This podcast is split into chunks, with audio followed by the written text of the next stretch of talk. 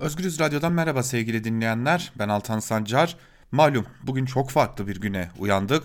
İran devrim muhafızlarına bağlı Kudüs gücünün komutanı General Kasım Süleymani ABD tarafından düzenlenen saldırıda öldürüldü. Hemen ardından da İran'dan intikam açıklamaları geldi. Artık dünyada çok farklı senaryolar konuşuluyor. Orta Doğu'nun artık hiçbir zaman etkisi gibi olmayacağı konuşuluyor. Gözler İran'da İran nasıl bir misilleme yapacak veya buna yönelik ne gibi adımlar atacak bunları bekliyor bütün dünya. Biz de bunları beklerken tabi bir yandan da konunun uzman isimlerine bir mikrofon uzatalım ve bakalım dünya bunları nasıl değerlendiriyor ve İran'ın muhtemel hamleleri ne olabilir? Orta Doğu ve dünyayı neler bekliyor? İlk konuğumuz gazeteci Savaş Borgam. Kendisiyle konuşacağız. İranlı bir gazeteci aynı zamanda gelişmeleri yakından takip ediyor. Savaş Hocam merhabalar yayınımıza hoş geldiniz. Hiç bekletmeden öncelikle şunu evet. soralım. Hem İran için hem de İran'la yakın e, güçler için Kasım Süleymani ne demekti, neyi temsil ediyordu? Ee, Kasım Süleymani alelade bir asker değil. Ee, alelade bir güvenlik bürokratı da değildi İran için. Ee, İran'ın e, pek çok Orta Doğu politikasının e, mimarlarından ve uygulayıcılarından birisi. E, ve dini lider Ayetullah Hamene'nin bu noktada en güvendiği adamlarından bir tanesiydi. E, bunun ötesinde İran Kudüs gücü e, devrim muhafızlarının dış operasyonlarından sorumlu bir e, yapıydı ve e, Kasım Süleymani bunun başındaydı. Yani bölgedeki tüm saha operasyonlarının yürütücüsü de bir şekilde Kasım Süleymani'ydi. Bundan dolayı da bu politikaların uygulayıcısı olarak e, kendisinden bahsediyoruz. Elbette kendisinin e, öldürülmüş olması hem İran açısından hem de İran'ın e, özellikle Kasım Süleymani üzerinden örgütlediği ve e, hem ideolojik hem de e, mühimmat olarak desteklediği ve eğittiği bütün müttefikleri ve gruplar açısından çok büyük bir kayıp. Ee, ve bundan sonra elbette ki ellerini çok daha e, zayıf bir hale getirecektir. Peki şunu sormak istiyorum. Ee, özellikle Kasım Süleymani'nin Irak'ta olacağı ya da olma ihtimalini Amerika Birleşik Devletleri nasıl öğrenmiş olabilir de Kasım Süleymani evet e, normalde de hani açık seyahat eden bir isimdi ancak e, bu operasyonda böylesi bir istihbari faaliyetin gerçekleşmiş olması da İran açısından değerlendirilecek mi acaba? Yani bunu da elbette bilmemiz e, mümkün değil. Çünkü e, Amerika bu istihbaratı nereden aldığını ve nasıl e, uyguladığını e, açıklamış değil. E, ama Kasım Süleymani aslında çok e, açık seyahat eden birisi değil. E, Orta Doğu'nun her tarafında e, gizliliğe önem veren e, ve e, yerinin tespit edilmesi çok güç olan isimlerden bir tanesi. E, bu bağlamda e, Amerikan e, istihbaratının bu noktada bir e, bir adım önde olduğu e, tespit ediliyor ve anlaşılıyor e, Kasım Süleymani'nin öldürüldüğü düşünüldüğünde. E, bunun için biraz daha e, olayın sıcaklığının e, geçmesi ve sahadaki hangi unsurların e, Amerika'ya bunun istihbaratını vermiş olduğu e, bilgisini e, beklemek gerekiyor. Ama e, Kasım Süleymani'nin Irak'ta olma ihtimali e, çok yadırganacak bir ihtimal değil. E, çünkü son günlerde özellikle Amerika Büyükelçiliği'nin saldırı altında olması ve onun sonrasında gelişen süreçte e, pek çok İran yanlısı grubun orada etkinliğinin e, olduğu ve Kasım Süleymani'nin de bölgede olabileceği ihtimalinin yüksek olduğu e, konuşuluyordu. Bu açıdan çok da sürpriz değil kendisinin Irak'ta olması. Peki şunu da sormak istiyorum. Kasım Süleyman'ın ölümünden sonra hem Orta Doğu hem dünyayı neler bekliyor? İran bir misilleme yapacak gibi görünüyor.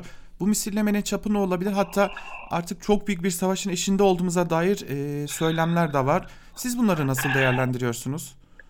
Evet, e, Kasım Süleymani'nin e, Orta Doğu'daki ağırlığı e, elbette çok e, önemliydi e, Orta Doğu dengelerinden dolayı. Ve Orta Doğu'nun böylesi kırılgan ve konjonktürel bir dengeye sahip olduğu da düşünüldüğünde e, pek çok e, odak açısından e, e çok farklı pozisyonları almaya gerektirecek bir döneme giriyoruz. E, Orta klişe tabiriyle artık eskisi gibi olmayacaktır Kasım Süleymani'den sonrası için. E, bu noktada İran'ın yetkililerinin çok e, üst düzey e, ve üst perdeden e, Kasım Süleymani'nin e, intikamını alacaklarını söylemesi ve e, onun dışında İran'ın vekil örgütleri ve müttefiklerinin de yine aynı şekilde e, İran'ın intikamını şey e, İran'ın e, Kasım Süleymani'nin ölümünden sonra kendisinin intikamını alacağını söylemesi bu vekil gruplarının da e, önemli. Bundan böyle e, bir e, sıcak çatışmadan öteye sıcak savaşa iki ülke arasında e, şahit olabiliriz. E, sadece tek bir cephesi olmayan bölgenin pek çok e, noktasında çok yönlü bir e, sıcak çatışmayı e, çok daha güçlü bir ihtimal olarak görüyorum artık bundan sonra. Peki son olarak şunu sormak istiyorum. Türkiye'den hala resmi bir açıklama gelmedi. Bunu nasıl değerlendirmek gerekiyor? Şu an olanları izliyor. E, çünkü e, bu noktada e, hem e, Amerika'nın hem de İran'ın gönlünü hoş tutmak gerekecek e, dış politika bağlamında. E, ve henüz bunun yolu yok. Böylesi bir e, sıcak e, durumda Türkiye izlemeyi tercih ediyor. E, anlaşılabilir bir şey. E, çünkü Türkiye'nin İran'la sınırı var ve e, İran'a karşı e, yürüttüğü bir e, daha doğrusu şöyle İran'la birlikte yürüttüğü, yürüttüğü bir Astana süreci var.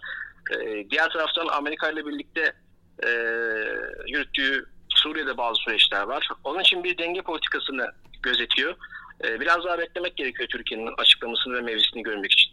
Bu çok, anlaşılabilir bir şey şu anda. Çok teşekkür ederim hocam vakit ayırdığınız için. Ederim. Evet gazeteci Savaş Porgam değerlendirdi. İran'da Kasım Süleymani'nin öldürülmesi ve ardından gelebilecek hamleler Orta Doğu'yu ve dünyayı neler bekliyor sorusunu cevapladı. Dünyanın artık sıcak çatışmadan sıcak savaş aşamasına geçebileceğinin altını çizdi gazeteci Savaş Porgam. Kendisinin hemen ardından da bir akademisyen Sezin Öney konuğumuz olacak. Sezin Öney'e de soracağız. Bakalım bu yaşananların ardından Orta Doğu'yu ve dünyayı neler bekliyor? Ee, öncelikle tabii Kasım Süleymani çok çok güçlü bir insandı. Ee, kendi güçlü bir insandı derken bunu övmek için söylemiyorum tabii ki. Ee, bölgenin tipik güçlü adam figürleri e, tabii ki erkek oluyorlar bunlar hep. E, erkek figürlerinden bir tanesiydi. Bir komutan olarak Lübnan'dan, İsrail'in yani sınırından tutun e, kendi ülkesinin içine kadar bir hat üzerinde Suriye ve Irak'ı da içine alacak şekilde bir aksı e, adeta kendi kontrolüne, kendi hükmüne almış biriydi. E, dolayısıyla bölge için önemi çok büyük. E, önemi derken negatif anlamdaki öneminden bahsediyorum. E, tipik güçlü bir komutan. Aslında tarihte de birçok örneğini görmüş olduğumuz bölgede isimlerden bir tanesi. Aynı zamanda ekonomik ve tabii ki politik nüfuzu da çok çok yüksek. kendi ülkesinin içinde de aslında e, öldürülmesine sevinenler olmuş olabilir. Çok fazla güçlendiği için. Onun dışında tabii ki Suriye Savaşı'na müdahil taraflar arasında e, Şam'ın yanında yer alanlar arasında bile e, bu ölüm işine yarayan tarafları olmuş olabilir. Rusya'yı kastediyorum burada da. Hı hı e, çok sarsıcı tabii bir olay. Yapılış e, e, bakımından da biz sadece Amerika tarafını konuşuyoruz ama yapılışı da muhakkak çok büyük bir istihbarat aslında paylaşımıyla, paslaşmasıyla gerçekleşmiş bir şeydir. Bu tek başına Amerika'nın yaptığı bir şey olduğunu zannetmiyorum ama Amerika'nın son dönemde aslında Orta Doğu'da yaptıklarına birdenbire ani tepkili hallerine çok da denk düşüyor. Baktığımızda belki bu hareketler Amerika'nın genel politikasına aykırı değil. Amerika zaten Orta Doğu'dan çekilecekti. Barış Pınarı'nda mesela askerini çekmesi durumundan bahsediyorum. Suriye'den evet. ve Irak'taki asker sayısını işte e, sınırlandırması vesaire gibi e, zaten adımları bunlar bekleniyordu. Ama e, çok ani yapıyor bir takım şeyleri, e, çok hızlı yapıyor ve tabii ki de bu da büyük depremlere yol açıyor e, bölge ve dünya bakımından. Şimdi biraz açmak adına soruyorum öncelikle. E, Kasım Süleymani'nin Suriye'deki etkisi malum evet.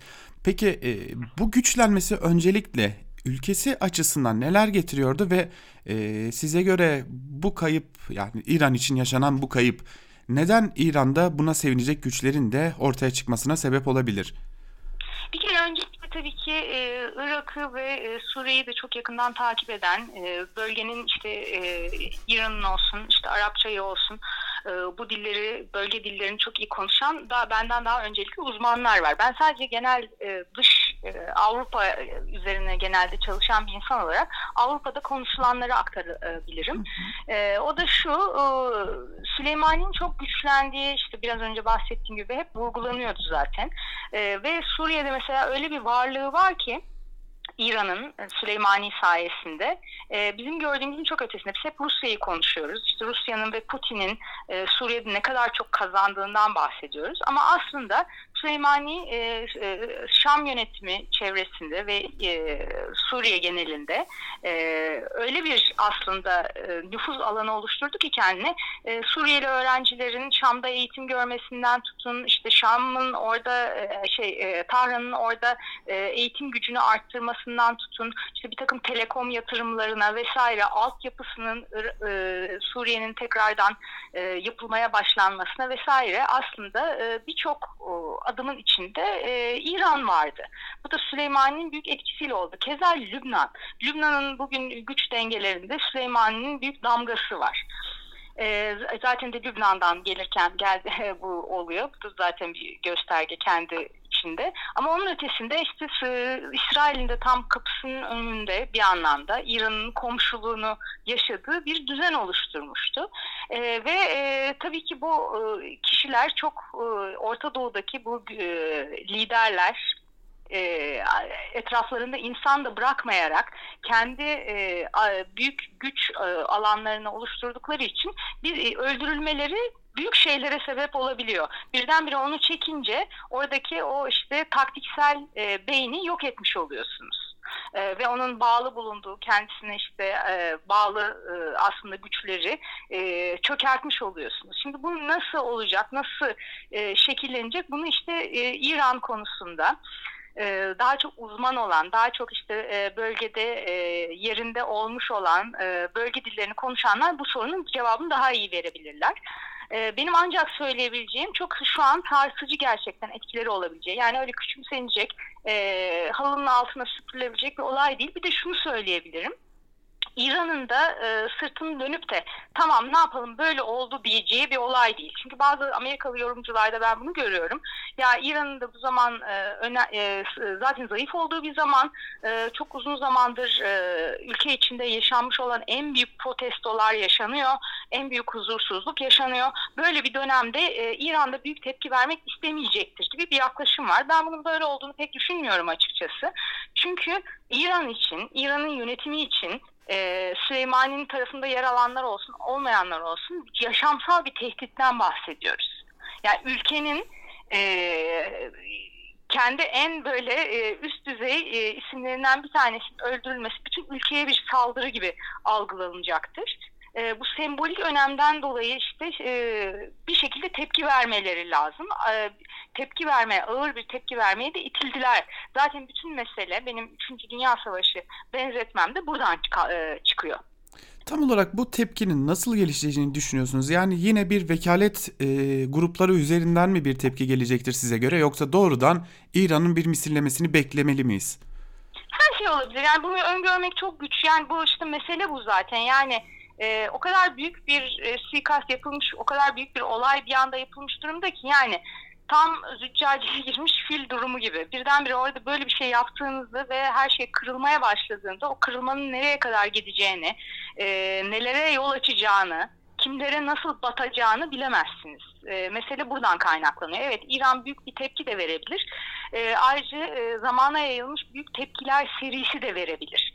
İşte bu zaten mesele de bu. Üçüncü Dünya Savaşı dediğimizde e, yani e, öyle geçmiş dünya savaşlarındaki gibi büyük cephe savaşlarından falan bahsetmiyoruz ki ben böyle jeostratejik konuşmalar yapmayı pek seven bir insan değilim. Hiç hoşuma gitmez öyle şeyler ama maalesef burada öyle bir durum var. Yani e, terörizm de olsun, işte e, ekonomik yöntemlerle olsun, e, siber saldırılarla olsun ve aynı zamanda tabii evet e, savaş e, klasik savaş e, yöntemleri de kullanılarak olsun e, büyük bir aslında çatışmalar dizisinden bahsediyoruz. E, ülkeler de farklı farklı e, gruplaşmalar içinde e, daha önceki dünya savaşları gibi ittifaklar, net ittifaklar içinde değil, e, birbirleriyle çok böyle e, değişken, kimin elinin kimin cebinde olmadığı bir takım çatışmalara girebilirler. Bu onun kapısını açıyor olabilir zaten o zeminde gidiyorduk ama bu durum iyice kapısını açıyor olabilir. Peki son olarak şunu da sormak istiyorum hocam. Hala Türkiye'den bir açıklama görmedik. Bu neye işaret ediyor size göre? E e, şey derler İngilizce'de between rock and a hard place yani bir e, şey, yani ta, kayayla zor bir taraf arasında sıkışmış gibi. Veyahut da bunu e, şey yapalım Türkçe'ye tam uyarlayalım. E, kayayla uçurum arasında sıkışmış gibi Türkiye. Şimdi e, geçtiğimiz günlerde İran'la bir anlaşma imzalanmıştı hatırlarsanız. Evet. Bir işte dini işbirliği anlaşması. Şimdi bir yandan e, Amerika ile ilişkilerimiz tamamen Trump'a dayanıyor ve e, Trump da çok sevilen bir figür değil. Şimdi biz Trump'ın tarafında Türkiye olarak yer alırsak bir kere e, bölgede ve ötesinde bayağı bir aslında düşman kazanmış oluyoruz. Fakat bir yandan da Trump'a bağımlıyız Ankara olarak. Bağımlıyız derken tabii bizi kastetmiyorum. Ankara'da politika yapanları kastediyorum. E, ve dolayısıyla Türkiye'nin genel dış siyasetini kastediyorum. E, bir yanda böyle bir durum var. Öte yanda Rusya ile e, Üzerinden ve İdlib üzerinden zaten örtük bir çatışma yaşıyoruz. Bu da üstüne çok konuşulan bir şey değil ama gerçekten örtük bir çatışma var ortada. Yani açık bir savaş olmasa bile e, çıkarlar öyle bir çatışıyor ve sahada öyle bir yüz yüze geliniyor ki aslında bir Rusya'yla da e, fiili savaş içindeyiz diyebilir. E, bu durumda Türkiye nereye dönecek? Diğer bölge güçlerinden işte bu dini anlaşmaydı vesaire şeylerle e, biraz İran'la yakınlaşmaya çalışılıyordu ki hiç beklenmedi. Bu olay oldu. Aslında e, tabii Ankara'nın buna nasıl tepki verebileceği, ne ve yapabileceği karma karışık bir durum. Yani içinden çıkılmaz bir hal. Çünkü e, daha çok saflarını belli etmek zorunda kalacaklar. Herkese herkese oynama politikası güdülüyordu. E, ve bu bir yere kadar da sonuç veriyordu. En azından işte kendi işini idare etmiş oluyordu Ankara. E, fakat şimdi bir tarafı seçmek lazım, bir renk vermek lazım, bir şey yapmak lazım. E, burada e, işte e, bir yandan Amerikan üsleri olan bir ülkeyken ee, bir yandan işte e, İran'la anlaşma yapan bir ülkeyken dini anlaşma ki kapsamına bakarsanız bayağı sosyo-kültürel ve hatta Kudüs meselesinin ortaya konduğu e, dış politika çerçevesi de olan bir şey olduğunu görürsünüz. E şimdi e, işler sıkışmış durumda diyebiliriz. Sanırım biraz daha bekle gör taktiği izleyecek Türkiye bu aşamada. Ee, en azından yani e, herkese herkese oynamaya taktiğinden vazgeçebileceğini zannetmiyorum. Yapabileceği e, çünkü o kadar o taktiğe yatırım yapıldı ki e, ve aslında bölgedeki karmaşanın oluşmasında Türkiye'nin de o kadar çok payı ola geldi ki e, şimdi o içinden çıkılmaz noktada e, e bir taraftan diğer tarafa kayması Türkiye'nin tamamen çok zor. Herhalde Libya giderek bizim gündemimizde daha çok olacak. E, iç gündeme e, ve dış gündeme Libya pompalanıyor olacak ki birazcık burada bir şey yapılmadığının e, veyahut da işte e, o algıları işte yönetmekse mesele işte sanki yokmuş gibi yapma durumu olabilir. Bana öyle geliyor. Çok teşekkür ederim hocam vakit ayırdığınız için. Ben teşekkür için. ederim. Evet, akademisyen Sezin Öne'yi de dinledik hem İran'ın ne gibi tepkiler verebileceğini hem dünyayı ve Orta Doğu'yu neler beklediğini sorduk. Aynı zamanda şu saat itibariyle Türkiye'nin tepkisizliğinin ne anlama geldiğini, Türkiye'nin bu noktada kendini nasıl konumlandıracağını da akademisyen Sezin Öne ile konuştuk. Evet sevgili dinleyiciler, bugün sabah saatlerinden bu yana aslında dünyanın ve Türkiye'nin gündemi tek bir noktaya odaklanmış durumda. İranlı General Kasım Süleymani'nin Bağdat'ta, İran başkenti Bağdat'ta tam da Lübnan'dan dönerken Şam üzerinden geçtiği Bağdat'ta bir hava saldırısıyla ve aynı zamanda füze saldırısıyla öldürülmesine odaklanmış durumda. Dünya neler olabilir noktasında soru işaretlerini gidermeye çalışıyor. Bir yandan da gözler İran'da İran ne gibi tepkiler verebilir noktasında soru işaretleri büyümeye devam ediyor. Biz de gazeteci Savaş Borgan ve akademisyen Sezin Öne ile birlikte bu konuyu mercek altına aldık. Bu konuyu değerlendirdik. Bizden özel yayınımızdan şimdilik bu kadar ama gelişmeler oldukça Özgürüz Radyo'da tüm bu gelişmeleri aktarmaya ve sizler için yorumlamaya devam edeceğiz. Özgürüz Radyo'dan ayrılmayın. Şimdilik hoşçakalın.